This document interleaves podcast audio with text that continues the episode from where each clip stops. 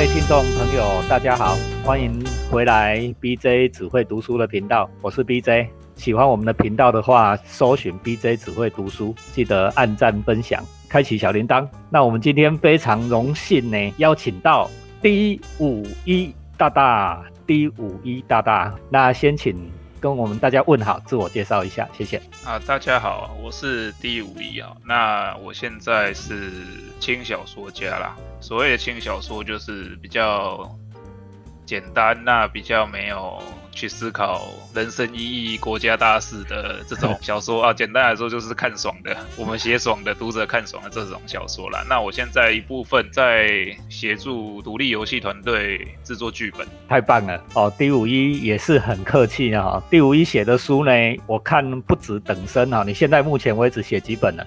我也不太。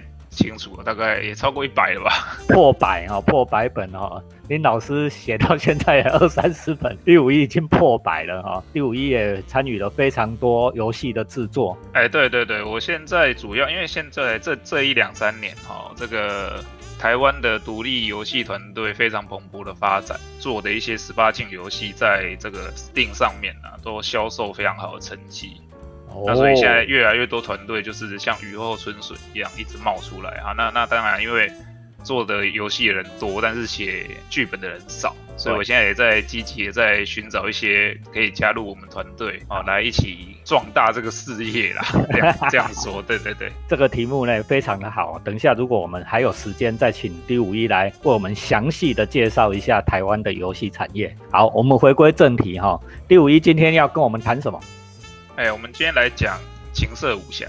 哇塞，情色武侠，所以我们突破禁忌哈，呃，跨领域哈。这一个频道本身设定的目的就是跨领域，让大家接触到各式各样的书，各式各样的作者。那什么是情色武侠？呃，在讲情色武侠之前，我想先大概讲一下武侠小说了哈。武侠小说其实那 B J 大哥也是非常了解了，那他本身也拿过这个温世仁百万的首奖。所谓的武侠呢，以我个人的见解啦，这个金庸在《射雕英雄传》里面，郭靖讲过一句话，叫做“为国为民，侠之大者”嘛。那所谓的侠呢，就是侠客，就是去帮助别人的人。一般来说，最早武侠小说可以追溯到唐代的封神三侠嘛，哎。那但但是，一般认为这所谓新派武侠，就是从平江不肖生开始。大家可能就是比较会认识的人是认识的作家是金庸啦、古龙啦、梁羽生啦。这个武侠小说在民国六零年代到七零年代之间呢，在这个港台两地是非常大红大紫的一个题材。红到什么程度啊？红到只要你会写小说，那时候的人家，当然那时候我还没出生啊，我是看这个 一些研究资料，有一些研究者就说，有些学者就说，那个时候红到什么程度？武侠就是说，只要你会写小说。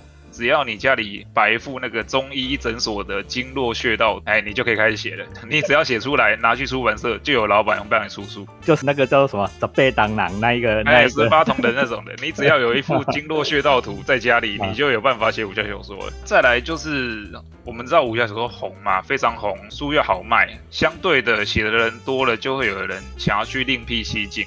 有一些老板想要去另辟蹊径，有些作家想要去找一些不同的题材。那这中间蓬勃发展出一个旁支的类别，就是情色武侠。因为武侠嘛，我们想要武侠武侠题材就是很简单嘛，夺宝、复仇、奇谋这几个大项。那但是这中间我认为啦，还要再加一个情色啊？为什么呢？因为孔子说过嘛，“食色性也”啊。虽然说这句话不是这样解释，但是性欲，我觉得是每个人都有的东西。这个东西。一直从代到现在呢，都是很能够刺激消费的题材啊。然后在那个年代，当然就是你只要书好卖，那些什么题材百无禁忌啊。好，然后呢，在这里稍微打断第五一一下，为大家。总结一下刚才第五一讲的武侠发展史，那里面有几个重要的著作哈，我们或许重要的书哈，如果大家对第五一讲到的武侠有兴趣的话哈，可以去把它找出来看哈。第一个当然就是那个唐代的传奇，唐代的传奇来源非常多了哈。第二个呢，就是所谓近代武侠的开端哈，大家都讲平江不肖生哈，平江不肖生的著作呢，我记得几年前哦，曾经有出版社再出哈，比较有名的。就《江湖奇侠传》，《江湖奇侠传》哈，那近代侠义英雄传，那讲什么人呢？就是讲我们在电影里面看到的霍元甲啦、大刀王五啦这一些哈。如果你要追溯这些人的故事，黄飞鸿追溯这些人的故事，就在刚才我们谈到的这《江湖奇侠传》这一些品江不较深的著作里面有。过来就是到了金庸古龙，就是第五一讲的金庸古龙呢，他们是两座大山哈，开启了六十年代、七十年代的武侠狂潮，然后旁支呢就生出了情色武侠。那我们再请第五一继续介绍这一支。那这个情色武侠呢，我个人认为啦，因为因为其实情色武侠它没有一个非常严谨的研究体系，我个人比较认为就是情色武侠可以分成两种，一种是有描写生殖器的，就是你在书中文字 有看到描写生殖器的叙述的，然后另外一种呢，就是没有描写生殖器的叙述，这两种。那我们先从没有描写的这种开始讲哦。当然很多人会说古龙的东西。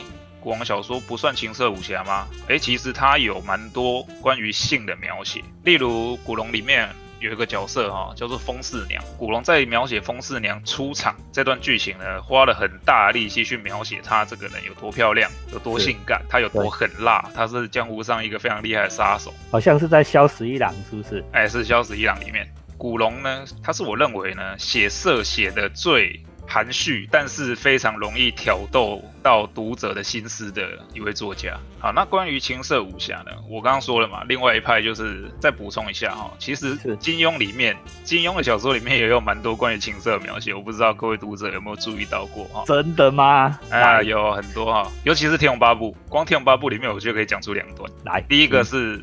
一个坏人，一个坏蛋，叫做马夫人。哦，马夫人，大家应该记得哈，马夫人跟他的这个应该是情夫吧？他金庸有花了一段篇幅描写他们的床地之事啊。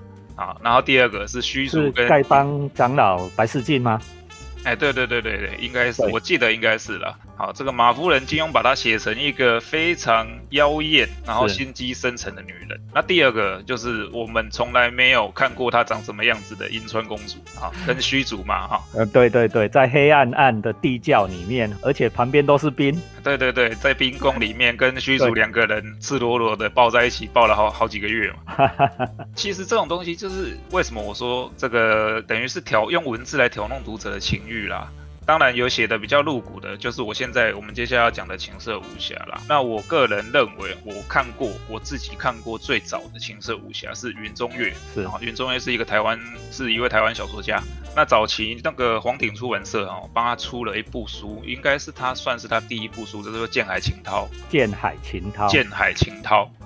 剑海情涛。对，情是那个爱情的情，涛是那个海浪那个海涛，海涛的涛。这一部小说《剑海情涛》里面呢，我印象中它有非常多的篇幅在描写男女之间的事情，这个是我认为最早的。那再来呢，可能李良吧，李良，哎，李良，李良，我就不确定他是台湾人还是。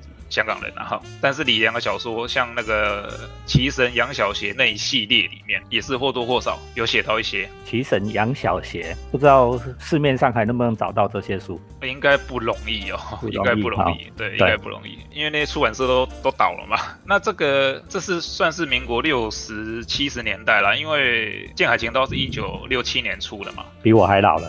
啊，那个很真的很久，那个黄鼎以前书很好卖的那个年代啦。黄鼎出版社，黄鼎出版社，黄鼎出版社。那再来再来哈，就进入一个刚刚讲的李良啦，哦，金庸啦，哦，然后云中月这些人呢，我称为古代人，古代作家。然后再来有个中古的情色无暇的中古时代，这个时候就出现了谁？出现黄易。黄易从《寻秦记》开始，这个《寻秦记》对于性的描写已经是相当露骨了。在这个我我所谓的不露生殖器的这个门派里面哦，《寻秦记》再来就是《寻秦记》的故事大概。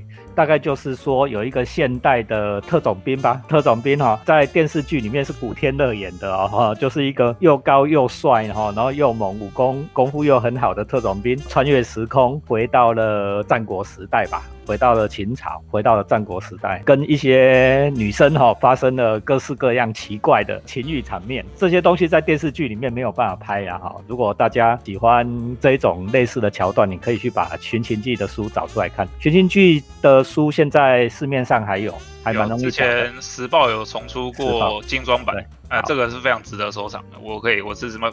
非常建议那个读者们去收藏。那再来《大唐双龙传》对吗？《大唐双龙传》之前还有一部比《寻秦记》更猛的，叫做《覆雨翻云》。哦，对，《覆雨翻云》，《覆雨翻云》，你看它名字就是要覆雨翻云的嘛。对，是是是是，就色色的。那《覆雨翻云》呢？这就是讲一个，他主角叫韩博嘛。对韩博他本来是一个这个算是痞子啊，一个是一个小痞子，无意间呢被这个敌派敌方的大魔王叫做庞班。种了一种叫做道心种魔的东西，就是种了一颗魔心在他的身体里面。那他从此呢，有借由这个东西去修炼了，然后慢慢的变成绝世高手。边我我想另外讲个题外话哈，就是我们写轻小说啊，现在有所谓的后宫派，后宫派，哎呀，什么叫后宫？就是只有一个主角男主角，然后有很多女生喜欢他，故事里的所有女生都喜欢他，这个我们叫做后宫啊。像电视剧什么《甄嬛传》啊，什么那一种情节啦，哈，后宫情节。哦，不是哦，那个。《甄嬛传》是属于宫斗类啦，哦，那叫做宫斗类。对，因为因为它的题，它的《甄嬛传》是在皇宫里面发生的嘛，皇帝理所当然是一个人有三千嫔妃嘛，那真的是呢，一般的小说主角很。几乎是不可能有这种待遇嘛，所以说我们才把说有很多女生围绕着主角的这一类小说，我们称之为后宫小说。哦，太棒了！哎，主角开后宫就是这个意思。这是男人呃心中不敢说出口的期望哦，像我们这种有老婆有老板的人都不敢讲，就只能看透过看书来满足。对，所以说这个轻小说就看爽的嘛。对，黄奕这个黄奕为什么黄奕？我觉得他是非常伟大，因为他开创了一个第一个穿越啊宣。寻秦记是穿越，然后再来寻秦记，不管是寻秦记还是覆雨翻云，都有后宫。虽然说他是中古人，但是他对于现代轻小说，我觉得算是一个开创先河的作家啦。黄奕这个年代呢，以跟黄奕同时期哈，其实有很多在网络上，那时候网络文学已经开始发展。那大概是一九九零的后半期吧，快要两千年了。哎，差不多一九九五九五九六。九六九六那那个时代了哈，网络台湾的网络开始发展之后呢，网络上出现了一批非常多啦，非常多的同人作品。我们现在可能要跟读者解释一下什么叫做同人作品啊？同人这个字呢，这个字是日本传过来的啊。所谓的同人就是我去模仿参考一部著名的作品，然后去原创。这部作品里面的情节，利用原作里面的角色跟场景设定来写新的情节，哎，对吗？对，是是是，这叫做同人作品。那当然，在这个武侠小说里面叫做续雕嘛，续雕。其实武侠小说也有很多同人作品啊，但是其实那这些同人作品里面呢，大概七八成啊是青涩的，好，就是大家去模仿金庸啦，模仿古龙啦，把它里面的角色，呢，譬如说黄蓉哦，我是讲黄蓉，金庸这个《射雕英雄传》里面的黄蓉，光是。黄龙呢？你你去网络上搜寻一下黄龙。然后写后面加个情色，会出来几百部吧？你看都看不完的这个量。这里插话一下，黄蓉是我在金庸小说里面最喜欢的女性角色，我相信也说是很多男生读者哈心中的女神，真正的女神。那我们就说这进得了厅堂，下得了厨房哈，还能进得了卧房。但是呢，在金庸大师的那个年代哈，对于的男女情欲的描写哈，都只发乎于情，止乎于理。我们不会看到郭靖跟黄蓉哈在房间里面。干什么？但是这些续雕的作品哈，里面却有非常生动哈、活色生香的描述。好，这边跟补充一下，B J 大哥刚刚讲的哈，当然了，这些所谓的续雕作品、同人作品啊，它描写的不只是郭靖跟黄蓉之间的重地之事，这个题材丰富到可能没有办法，没有办法在这个公开频道上面讲了。那请大家继续搜寻，非常多的、非常多的题材。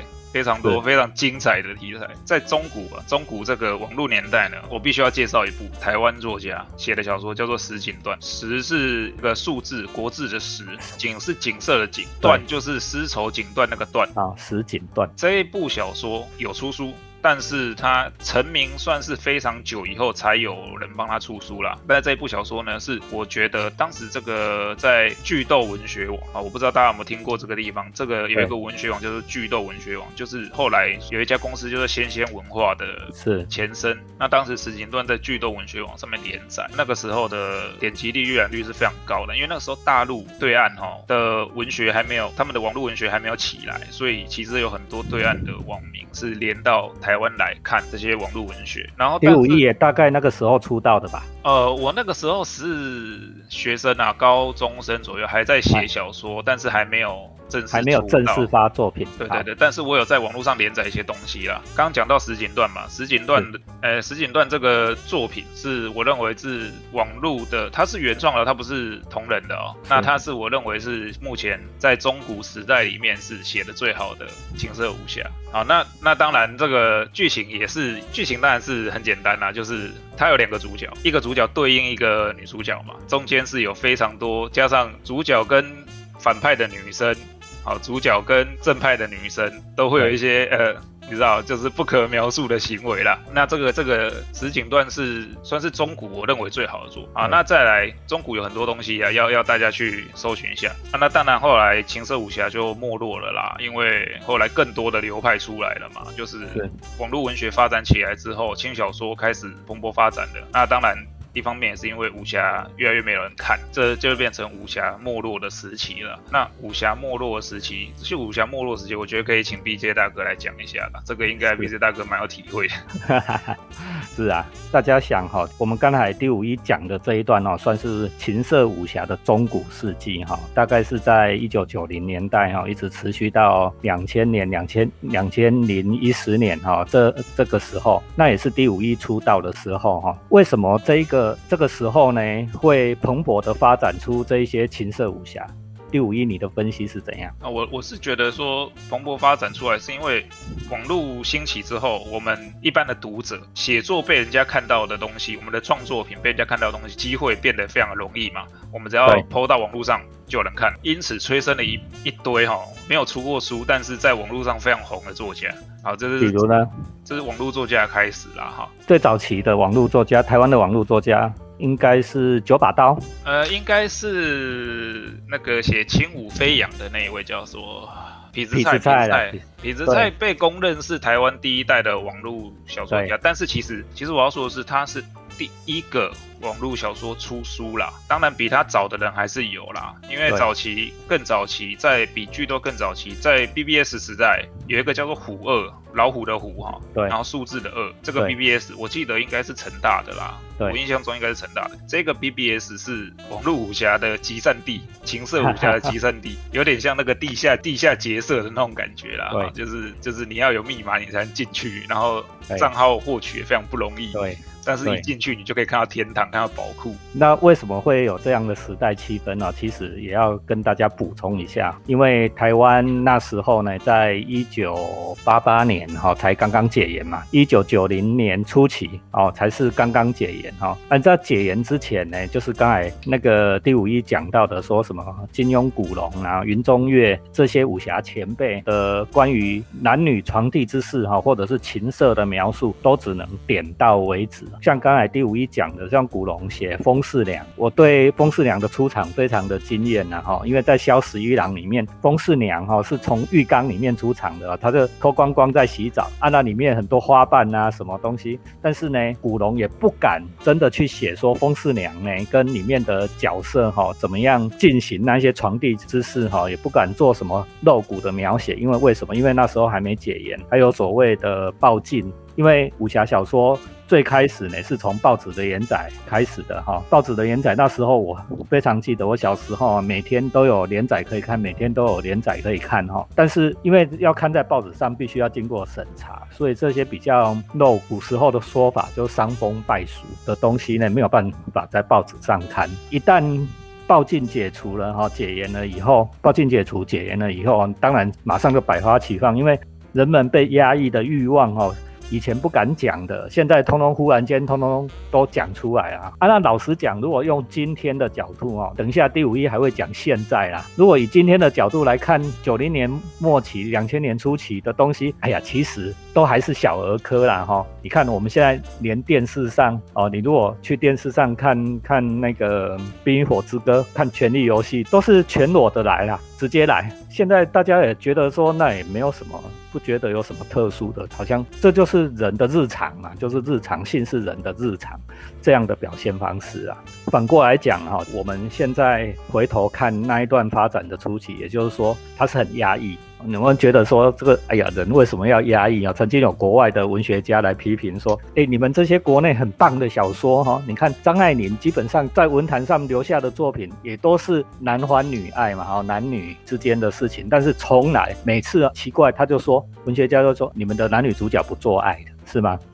从来不做爱，都是点到为止嘛，哈，都是点到为止，哦，这就是我们以前值得回忆的那二三十年。那现在武侠没落了，当然有一些种种原因呐。情色武侠四个字，好像是武侠走了，情色留着嘛，武侠走了，情色留着，好像慢慢的变成这样的发展。但是哈，这其实是比较。台湾现在的情况，我在这里呢，要跟 D 五一好跟各位听众哈分享。其实日本，我们刚才讲到哈，在情色武侠刚发展的初期啊，有古龙哈，我们讲风四娘。如果在那个时代，我们都不清楚说古龙为什么会开创了一种新的武侠写作的方法。关于这些描述的方式呢，到底从哪里来？我跟各位讲，古龙受日本剑侠小说的影响非常的大。如果你曾经看日本的剑侠小说，你会发现啊，原来古龙是这一脉来的，他的描述方式是这一脉来的。所以我在这里呢，也要跟大家介绍一本，介绍我们我自己非常喜欢的，其实也可以归类做色色武侠。就是山田丰太郎，山田丰太郎的《魔界转生》，我手上呢这一本呢是尖端出版社大概两千年以后重新出版山田丰太郎的《魔界转生》，而且呢有大师哈，就是插画界的大师天野喜孝，哦，天野喜孝，这个你如果常常打电动，常常看有插画的书啊，看看绘本的人，一定非常熟悉这一位大师啊，天野喜孝大师做插图。山田丰太郎的这一部《魔界转生》哈，我记得哈，我年轻的时候，在一九九零年代后面的时期呢，我看的版本呢是谁的演的呢？你们绝对猜不到哈，好像是那个那个演末代武士那个叫做真田广之，是真田广之演的哦，演那个柳生十兵卫哦，他的主角叫柳生十兵卫哦。我只简介，我现在翻一段哦，在他一百七十三页，在一百七十二页、一百七十三页哈，这里讲什么呢？讲说哦。有生十兵卫呢，去去打大魔头，结果大魔头呢，居然派女忍者来跟有生十兵卫对战。跟女忍者怎么个对战法呢？超好玩的，我练一段给大家听哈。那个女忍者，然后有生十兵卫就说。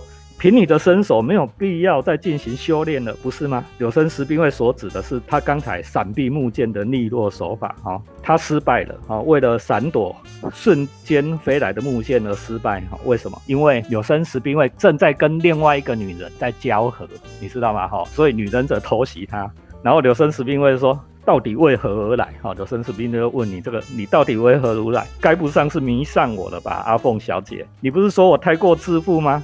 可是刚才这个女人就是跟他正在做事的女人。这个女人从刚才开始便一直想尽办法引诱我。不过，嘿嘿，我厉害在哪里？因为不过女人只要一引诱我，我立刻会上钩啊。然后那一个女人的点点点点点，哈，她说不出话，居然有生死兵卫的反应是这样。有生死兵卫继续说，而且男女之间哈正缠绵的不可开交的时候，你忽然丢一把木剑过来，真是大煞风景啊！在山田丰太郎里面，哈，他的主角剑客有生士兵位，不但武功高强，而且呢，玩女人也超厉害，对吗？还能一边玩女人，一边对抗女忍者的袭击。更夸张的是，等一下哈，那个女忍者呢，又跟史兵卫又弄上了。史兵卫征服他，不只是用武功征服他，还用他下面的兵器来征服他。哦，这都是三连风太郎的的描述方式啊。为大家推荐这本《魔界转身》，很好看哦。我后来在我后面的小说里面也有用到《魔界转身》这类似这样的设定，也不算是续貂了哈，就是承继了这日本剑侠小说的传统，帮大家介绍。那第五一换你。好，那刚刚 B J 大哥讲的。山田丰太郎啊，其实山田丰太郎是也是我非常喜欢一位作家啦。我稍微补充一下，我再推荐各位读者，如果说你想要认识山田丰太郎作，但是又觉得你又不是一个很会读小说的人，不会读文字的人的话，我非常建议去找一位叫做赖川雅树的漫画家。这一位赖川雅树呢，他已经是我心目中神级的大师哈。这位大也是神级大师哦。对，赖川这位大神，他毕生画的漫画就是只改编山田丰太郎的作品。刚刚的《魔界转身》非常推荐。最近已经完结篇了，哎，可以去找一看。超色的，对不对？哈，对，超色的。这个赖川雅树是我认为个人评鉴日本漫画家里面哦，漫画女体画的最好的漫画家，大概可以排到前十名。不输那个天野喜孝，对吗？天野喜孝不能说他女体画的好，因为他是比较抽象风格的人。他虽然说他是艺术界大师，但是他毕竟他不是漫画家。漫画家画人体是要看骨架、看结构的嘛。这个赖川雅树大师，他的女体真的是非常非常的棒。他只要一两个简单的一两个线条，就是让你心中无限的幻想了。那个在台湾有出版吗？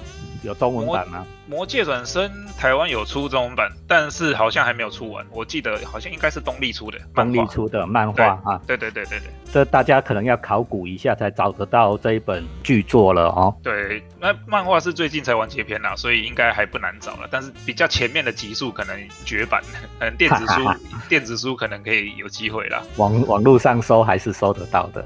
哎，对对对，好，那我们今天的时间也差不多，我们这个情色武侠的题目呢，我我相信大家一定觉得意犹未尽哦。我们后面呢，我们再来更详细的介绍其他的这些情色武侠的很棒的作品。在这个今天节目的最后哈，我们还是再请第五一来讲讲看，你觉得未来呢？未来可以搞些什么？虽然武侠没落了，那情色还在嘛？哈，未来还有什么东西可以搞？大家还有什么好东西可以期待？其实武侠小说的没落呢，一方面一方面的原因有很大原因是因为纸本纸本书的没落啦。其实不止武侠小说啦，很多纸本小说现在都没有什么人看，都不见了啦。对，哎，对对对对，像譬如说像文艺言情，以前个十大书店、租书房白漫漫的那些言情小说，其实现在都没落了嘛。粉红色的的。对对对，其实不止武侠小说没落，那文字呢，它是不会退流行的。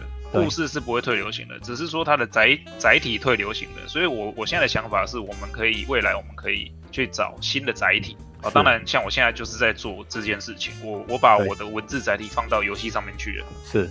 那当然，呃，游戏制作上面会有一些需要团队配合的地方。那有一些人家呃，这个制作人想要的题材，我们不能像我们写小说一样想写什么写什么了嘛。那当然，这个互相配合啦，然后再去创造一些，创造出一个新的故事，我觉得这样也是很好的。刚刚 B C 大哥说，就是武侠可能已经走远，但是情色还在啊，情色是永远不会退流行的。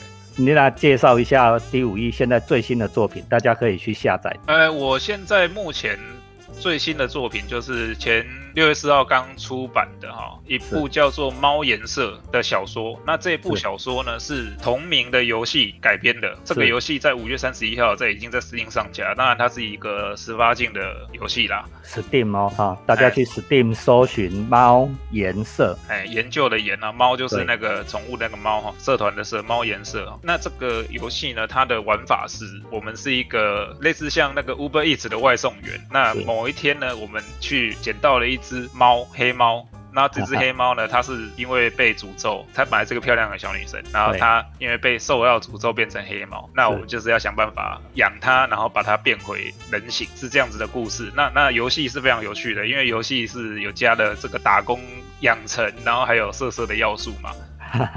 这才是重点，好吗？大家去下载。好，那我们今天很谢谢第五一哈，那第五一我们跟大家再见吧。好，拜拜，拜拜。